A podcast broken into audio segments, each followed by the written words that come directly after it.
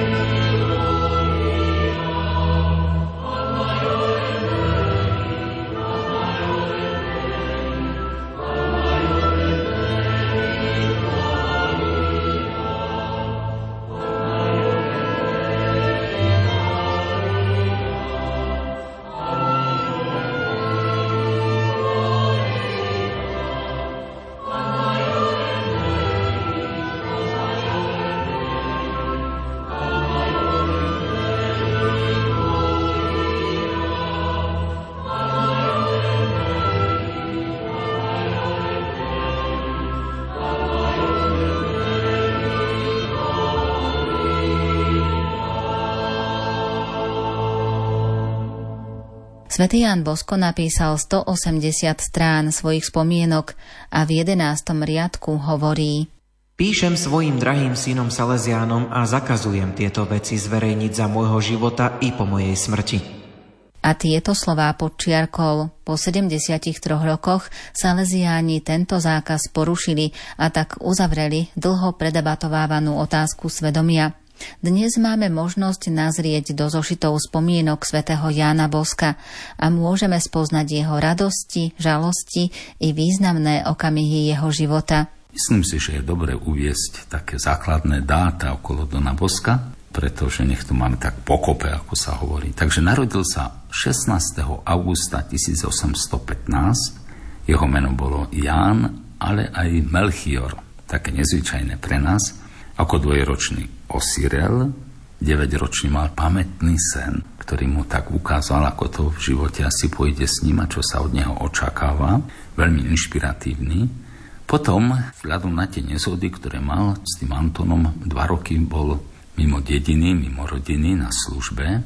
Ako 15-ročný začína chodiť do školy v Castel Nuove, 5 kilometrov od Beky aj dvakrát denne to robil hore dole, takže 2x5 je 10, krát 2 je 20. Takže toto bolo.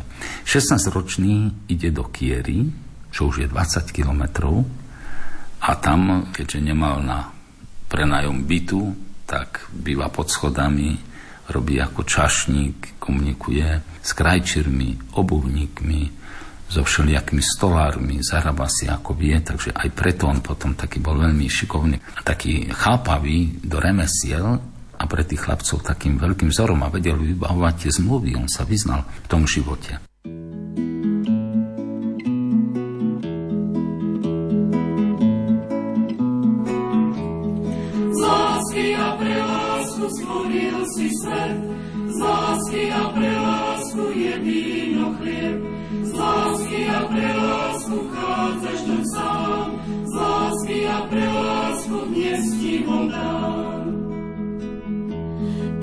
Spojme si srdcia a zahoďme hnev, bez lásky v dušiach znie falošne spev.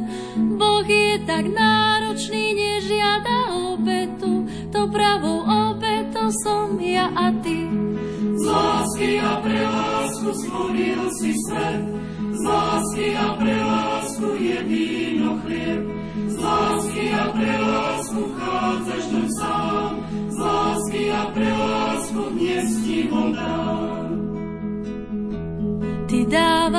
život a my chceme tiež s príchuťou lásky kríž si nies, tak príjmi dary a vráť nám ich späť.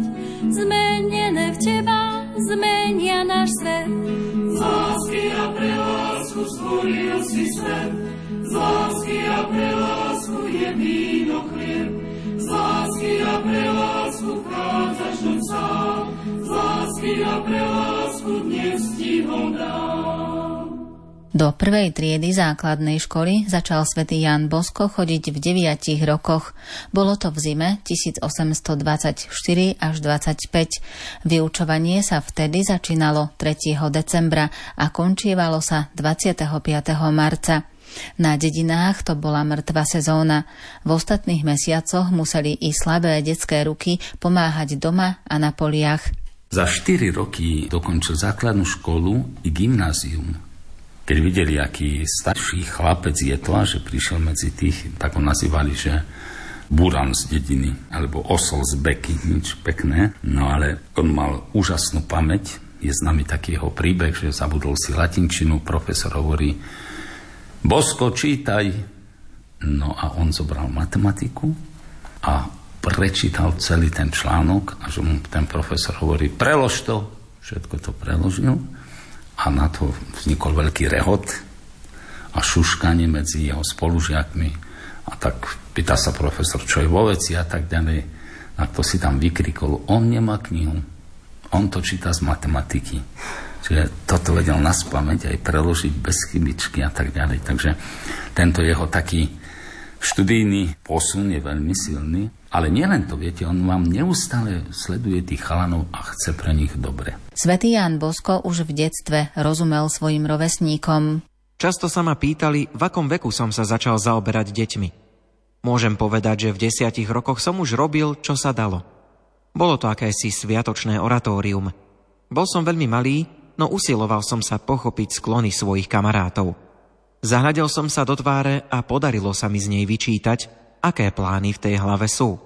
Preto ma chlapci môjho veku mali veľmi radi, ale sa ma aj báli. Každý chcel, aby som mu bol priateľom a v sporoch sudcom. Robil som dobre, komu sa dalo, ale zle nikomu.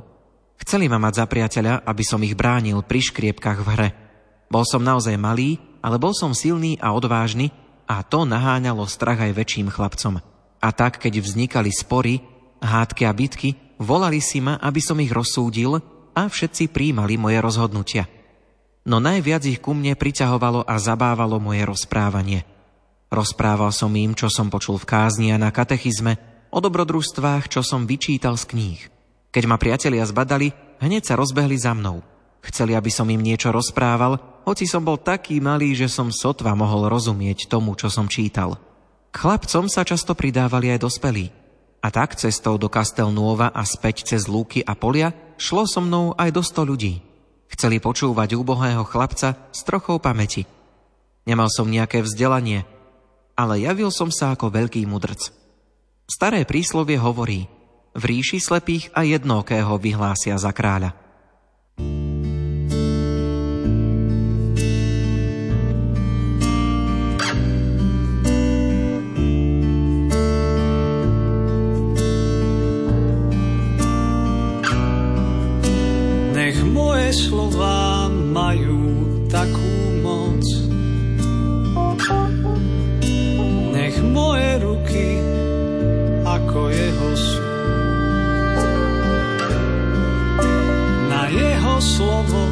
svetlo pretne noc. Jeho ruky aj vrchy prenesú. Nech moje slova znejú do duší. Nech moje ruky hoja zranené. jeho slovo aj bude prehluší.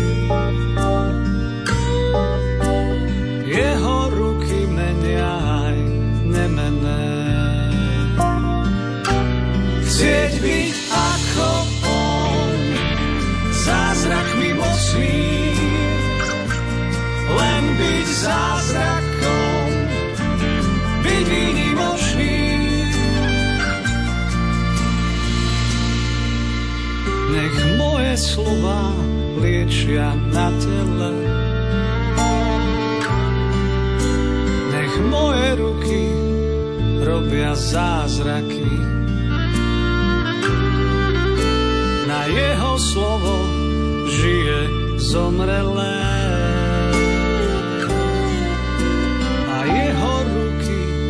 držia oblaky. Chcieť byť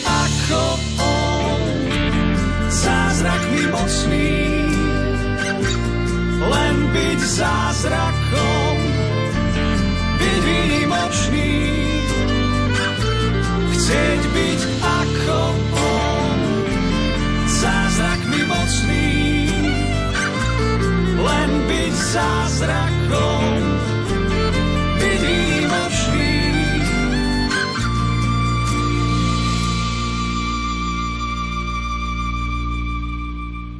Keď Jan Bosko prišiel do Kiery, mesto malo asi 9 tisíc obyvateľov. Bolo to mesto kláštorov, tkáčov a študentov. V kláštoroch žili rozliční reholníci, dominikáni, filipíni, jezuiti, františkáni, klarisky. Asi v 30 podnikoch spracovávalo bavlnu a hodváb množstvo tkáčov. Študenti sem prichádzali zo všetkých kútov Monferata a Asty. Žilo sa im biedne, študovali za polovičný poplatok za vyučovanie, ale štipendiá nejestvovali. Aby mohli zaplatiť nájomné, prinášali veľké obety. Vyhľadávali si rozličné práce po škole, pomáhali pisárom, upratovali byty, doučali, čistili kone a koče. Aby ušetrili, v zime nekúrili a študovali zabalení v ťažkých prikryvkách s drevákmi na nohách – k týmto chudobným študentom patril aj Jan Bosko.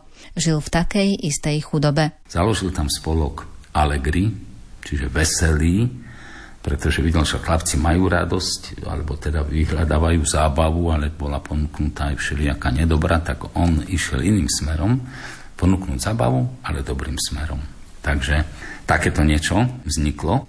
No riešil otázku, čo ďalej, či do nejakej rehole, alebo teda do seminára lebo stále chcel byť kňazom, tak išiel do seminára v roku 1835 a 5. júna 1841 bol vysvetený za kňaza. O slávení prvej svetej omše Don Bosco vo svojich spomienkach napísal Prvú omšu som slávil v kostole svätého Františka Asiského. Asistoval mi Don Cafaso. Túžobne ma očakávali v rodnom kraji, kde už dlhé roky neboli kňazské primície ale dal som prednosť Turínu pred rozruchom. Tento deň môžem nazvať najkrajším dňom svojho života. Vo chvíli, keď si pri spomíname na svojich drahých, vymenoval som Bohu svojich profesorov a všetkých, čo mi preukázali nejaké dobrodenie. Spomenul som si najmä na Dona Kalosa, ktorého som vždy považoval za svojho veľkého a významného dobrodincu. Nebeský oče náš,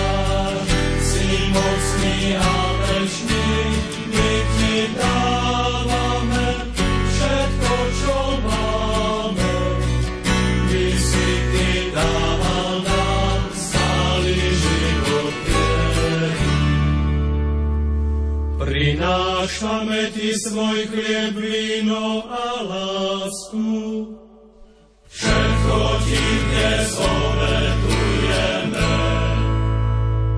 Svoje životné prostredie, úspech a prácu. Všetko Ti dnes obetujeme. Svoje schopnosti, nadšenie i radosť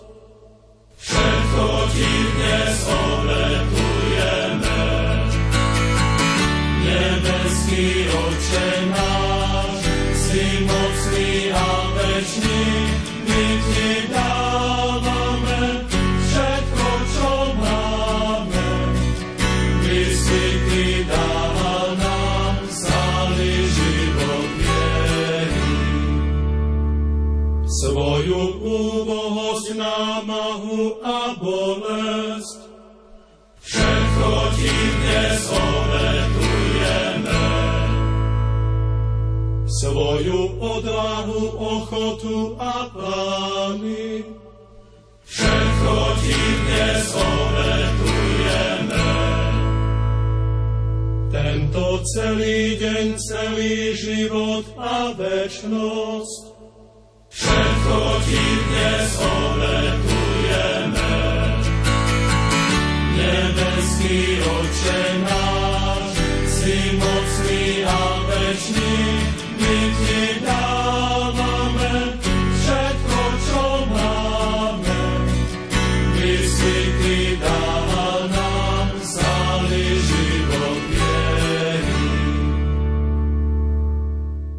V nasledujúcich dňoch slúžil Don Bosco sveté omše na viacerých miestach v Kieri.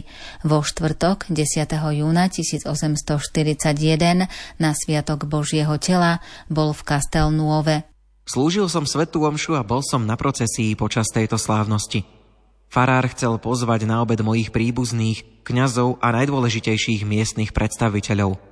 Všetci sa zúčastnili tohto veselia, lebo obyvatelia mesta ma mali veľmi radi a každý sa tešil zo všetkého, čo by mi mohlo byť na úžitok. Večer v ten deň som sa vrátil do svojej rodiny. Teraz by si ho radi udržali ako kaplána v Castelnuove, kde niekoľko mesiacov pomáhal farárovi s deťmi, no dostal ešte ďalšie dve ponuky. On mal dobré meno už tam a niekedy mali aj tie bohaté rodiny svojho kňaza v tom čase, takže niečo také sa mu núkalo za veľmi dobrý plat, keby bol chcel mohol sa usadiť, kde si zaliesť a prežiť si len tak ten svoj život, dá sa povedať, v nejakej rodine, kde by sa bol venoval nejakým deťom. Nie, nie. Potom aj grovka Barolová mu ponúkla. To bola taká zaujímavá vdova, bohatá, ktorá sa venovala dievčatám, aj takým problémovým na ulici z ulice. Tiež je začatý proces blahorečenia. Tak Dombosko chvíľu robil také duchovné vedenie, duchovnú službu týmto dievčatám, ale stále tí chlapci chodili za ním a on sa im venoval. Tak grovka postavila problém tak, buď oni, alebo my. A Domosko dal prednosť týmto chlapcom.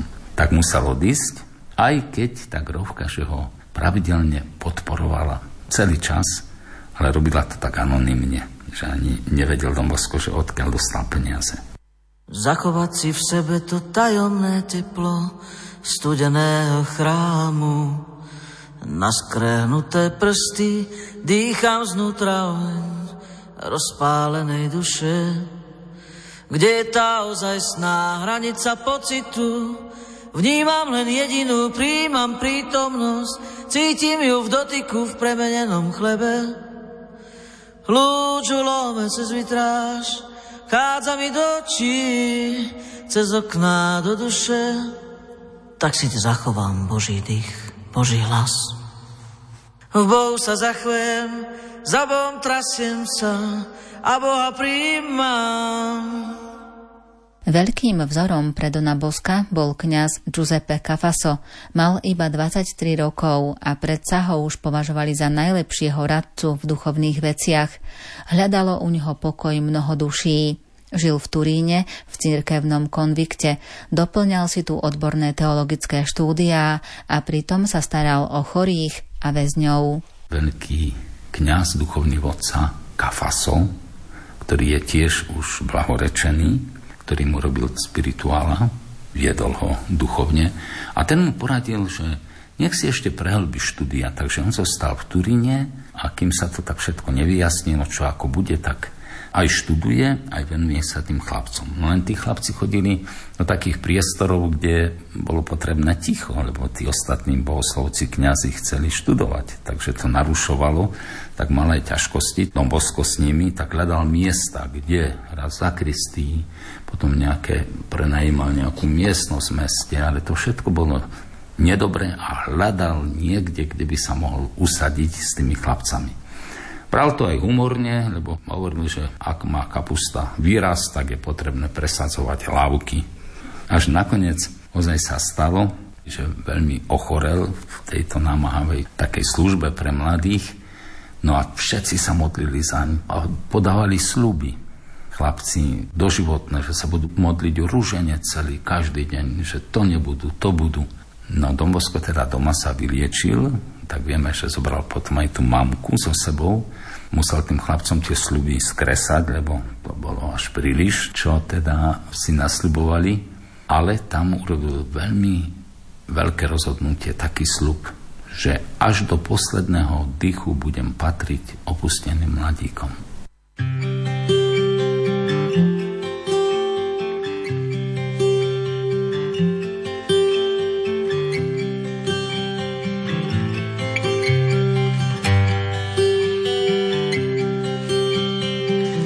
spustlom kostolíku svieca hasne, do tmy sa schúli niečo krásne.